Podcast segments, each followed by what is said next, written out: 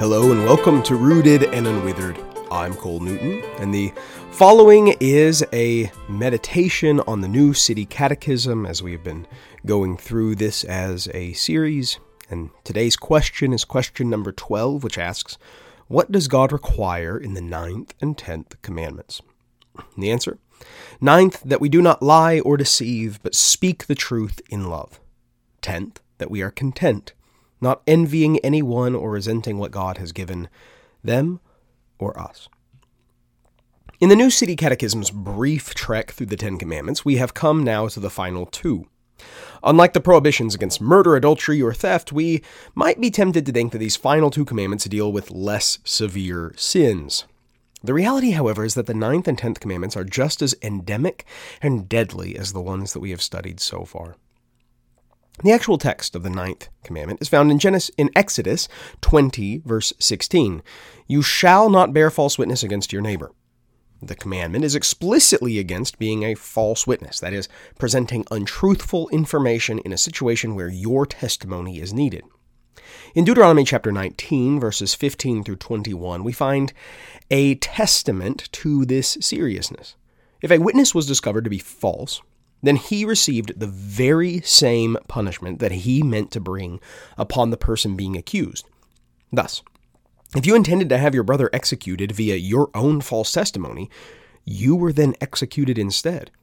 And the passage ends with the famous words It shall be life for life, eye for eye, tooth for tooth, hand for hand, foot for foot. It's verse 21 which was meant to be an act of warning to the rest of Israel regarding the deadly effects of sin. And indeed, when King Ahab and his wife Jezebel executed Naboth through the accounts of false witnesses in order to take possession of his land, God personally promised to repay him by eliminating his entire household. Yet, as the Catechism explains, this commandment requires that we do not lie or deceive, but speak the truth in love. That is, at its most basic, the ninth commandment forbids all lying and deceit. Whenever we say something false, we bear a false witness against our neighbor. The context is rarely as life or death as a courtroom, but each time we, are, we speak, we are giving witness and testimony to something or someone. All lies, therefore, are a breaking of this law.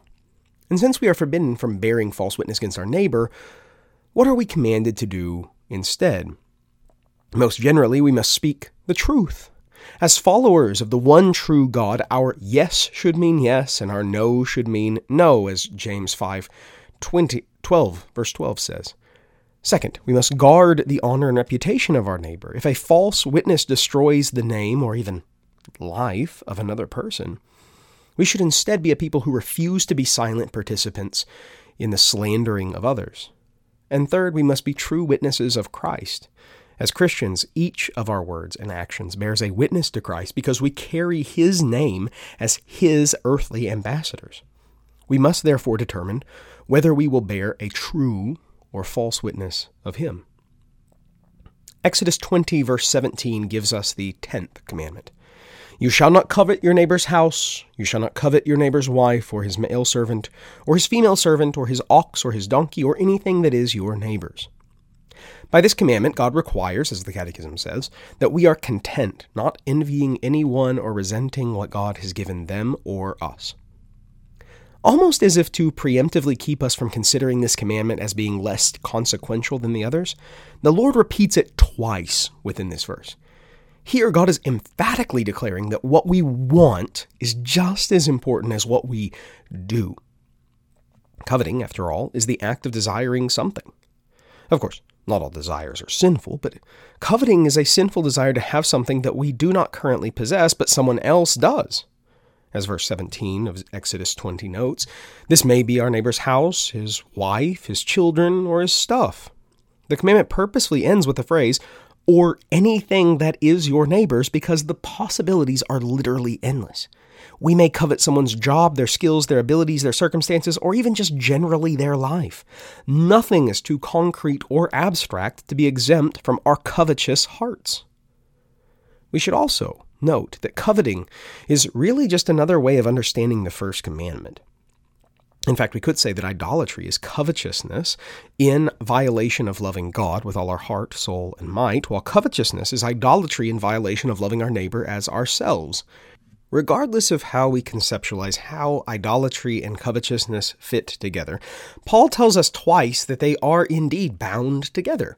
To the Ephesians, Paul wrote, For you may be sure of this, that everyone who is sexually immoral or impure, who is covetous, that is, an idolater, has no inheritance in the kingdom of Christ and God. Ephesians chapter 5 verse 5. And to the Colossians, he said, Put to death, therefore, what is earthly in you sexual immorality, impurity, passion, evil desire, and covetousness, which is idolatry. And that's Colossians 3 5. So, by the very words of Scripture, to covet is to be an idolater. Now, as the Catechism notes, we must fight covetousness with contentment. Covetousness and contentment are mutually exclusive. When one is present, the other cannot also be around. Contentment is the state of being satisfied, of having enough, which makes it the exact opposite of coveting. Indeed, since Jesus has now made us children of God, how can we be anything other than content?